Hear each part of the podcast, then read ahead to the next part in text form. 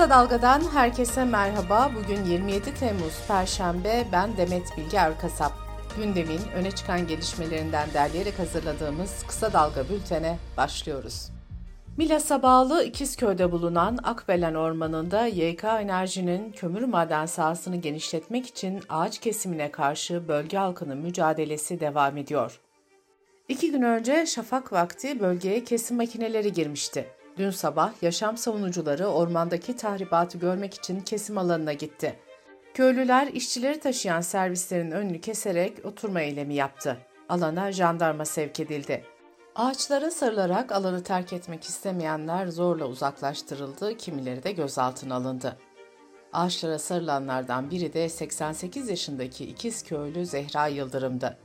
Zeytincilik yapan Yıldırım, bu topraklar bizim, çam ağaçlarımızı kesiyorlar, ağaçlar kesilirse susuz kalacağız dedi. Köylülere destek olmak için çevre ilçelerden yola çıkan konvoylar da engellendi. Konvoyda bulunan Bodrum Belediye Başkanı Ahmet Aras ise tepkisini şöyle dile getirdi. Ormana bir köylüyü bile sokmazlar, bir tane kozalak almasın diye. Şimdi ormanı olduğu gibi yok ediyorlar ve devlet eliyle yok ediyorlar.'' Gazeteci Çiğdem Toker ise ağaçların neden kesildiğini ve ne yapılmak istendiğini T24'teki yazısında anlattı. Çiğdem Toker'in aktardığı bilgiler özetle şöyle. Bu ağaçların kesilmesinin görünür nedeni iki termik santrale yakıt sağlamak. Yeniköy ve Kemerköy santralleri elektrik üretirken kömür kullanıyor. Kesilen ağaçların ardından kelleşen ve çoraklaşan zeminin altında ise lignit yatakları olduğu düşünülüyor.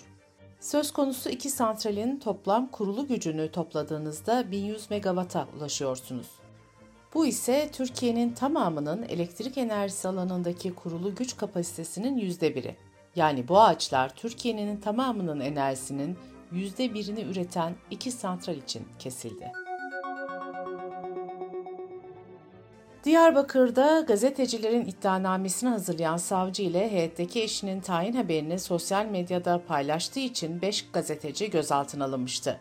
T24 editörü Sibel Yükler, gazeteci Evrim Deniz, Mezopotamya Ajansı muhabiri Delal Akyüz önceki gün, Biyanet editörü Evrim Kepenek ise dün adli kontrol şartıyla serbest bırakıldı. Gazetecilerden Fırat Can Arslan ise mahkemece tutuklandı. İfade Özgürlüğü Derneği'nin 2022 raporu sansürü gözler önüne serdi. Buna göre geçen yıl 137.717 web sitesi ve alan adına erişim engeli getirildi.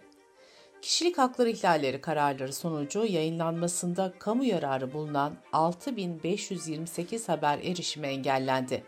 5388 haberde yayından çıkarıldı. Raporu hazırlayanlardan Profesör Doktor Yaman Akdeniz, internet sansürleri ve yaptırımlar her yıl daha da artıyor, dedi. Yaz tatiline giren Türkiye Büyük Millet Meclisi 1 Ekim'de açılacak. Birçok önemli gündem maddesi de yeni yasama dönemine kaldı. Deutsche Welle Türkçe'den Kıvanç İl'in haberine göre meclis açıldığında yeni anayasa sürecinin de başlatılması hedefleniyor. AKP içinde ağır basan görüş, mecliste bulunan partilerin eşit temsil edildiği bir anayasa uzlaşma komisyonu kurulması yönünde. Meclis açıldığında İsveç'in NATO üyeliğinden deprem düzenlemelerine ve emekli maaşlarına kadar birçok kritik başlıkta gündeme gelecek. CHP Yüksek Disiplin Kurulu Bolu Büyükşehir Belediye Başkanı Tanju Özcan'ı ihraç etti. Tanju Özcan değişim talebiyle Bolu'dan Ankara'ya yürümüş ve CHP Genel Başkanı Kemal Kılıçdaroğlu'na hedef alan açıklamalar yapmıştı. Tanju Özcan kararın hukuksuz olduğunu savunarak yargıya başvuracağını söyledi. Aile ve Sosyal Hizmetler Bakanı Mahinur Özdemir Göktaş, kadına yönelik şiddeti önlemeye amaçlayan 6284 sayılı kanunun değiştirilmesinin söz konusu olmadığını bildirdi. Buna karşın süresiz nafaka uygulamasını eleştiren Bakan Göktaş bunun adil olmadığını savundu. Kira davalarında 1 Eylül'de yeni bir dönem başlayacak. Dava açmadan önce arabulucuya gidilecek. Müracaatlar adliyelerdeki arabuluculuk bürolarına ücretsiz şekilde yapılacak. Görüşmeler 3 haftada tamamlanacak ve zorunlu durumlarda bir hafta daha uzatılabilecek. Arabuluculuk görüşmeleri sonrasında anlaşma sağlanamazsa dava açılacak.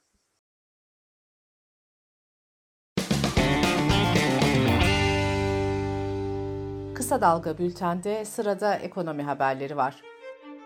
Yaklaşık 4 milyon memur ve 2,5 milyon memur emeklisinin toplu iş sözleşme görüşmeleri 1 Ağustos Salı günü başlayacak.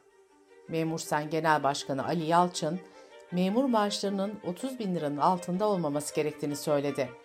Sağlık Sen ise birinci 3 ayda %35, ikinci 3 ayda ise %10 zam istedi. Bu arada Sağlık ve Sosyal Hizmet Birlik ve Mücadele Platformu bünyesindeki sağlıkçılar 2 günlük iş bırakma eylemine hazırlanıyor. Sağlıkçılar Türkiye çapında 1-2 Ağustos tarihlerinde greve çıkacak. Ekonomi Koordinasyon Kurulu Cumhurbaşkanı Yardımcısı Cevdet Yılmaz Başkanlığında dün toplandı. Kurulun yaptığı açıklamada temel hedefin enflasyonu yeniden tek haneli seviyelere düşürmek olduğu vurgulandı.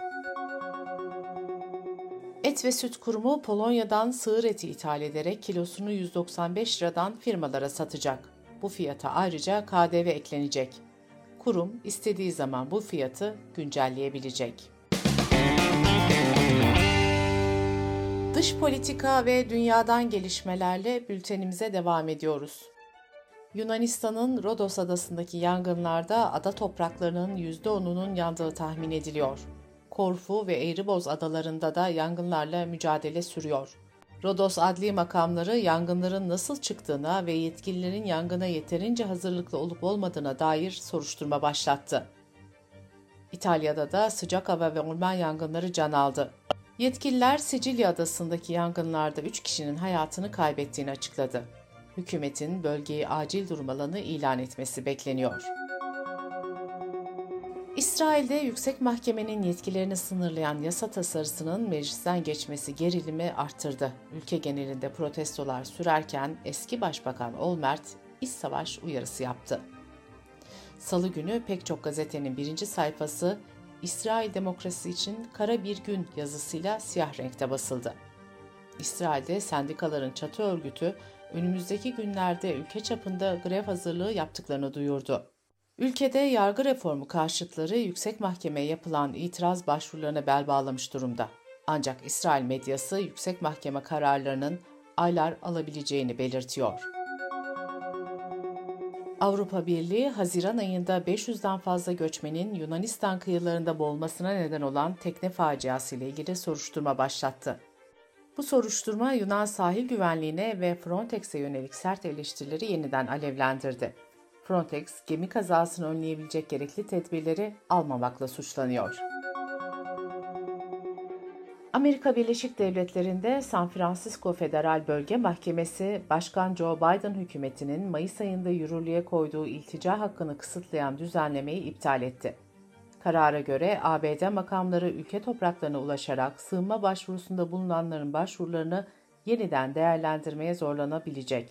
Hükümetin bu karara itiraz için 14 günü bulunuyor. Uluslararası Af Örgütü, İran'da başörtüsü zorunluluğu konusunda son zamanlarda sıkılaştırılan denetimlere tepki gösterdi. Açıklamaya göre Nisan ayının ortasından itibaren İran'da trafiğe çıkan 1 milyondan fazla kadın başörtüsüz oldukları gerekçesiyle uyarıldı.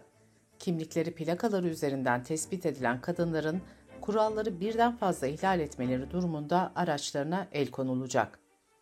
Mahsa Amini'nin ölümünden sonra faaliyetleri bir süre askıda olan ahlak polisi de 16 Temmuz'da yeniden göreve başlamıştı. Bir aydır kamuoyunda görülmeyen Çin Dışişleri Bakanı Qin Gang görevden alınarak yerine şefi konumundaki Wang Yi getirildi. Göreve 7 ay önce atanan Çin'in nerede olduğu ve görev değişikliğinin nedeni ise bilinmiyor. Avustralya'nın batısında yüze yakın pilot balina toplu halde intihar yüzüşü yaparak sahile vurdu. Salı sabahı balinaların fark edilmesi üzerine kurtarma çalışmalarına başlandı. Ancak şu ana kadar en az 52 balinanın öldüğü açıklandı. Bültenimizi kısa dalgadan bir öneriyle bitiriyoruz. Yeşim Özdemir'in sorularını yanıtlayan jeoloji mühendisi Profesör Doktor Okuan Tüysüz olası Marmara depremini anlatıyor. Yeşim Özdemir'in söylesini kısa dalga.net adresimizden ve podcast platformlarından dinleyebilirsiniz.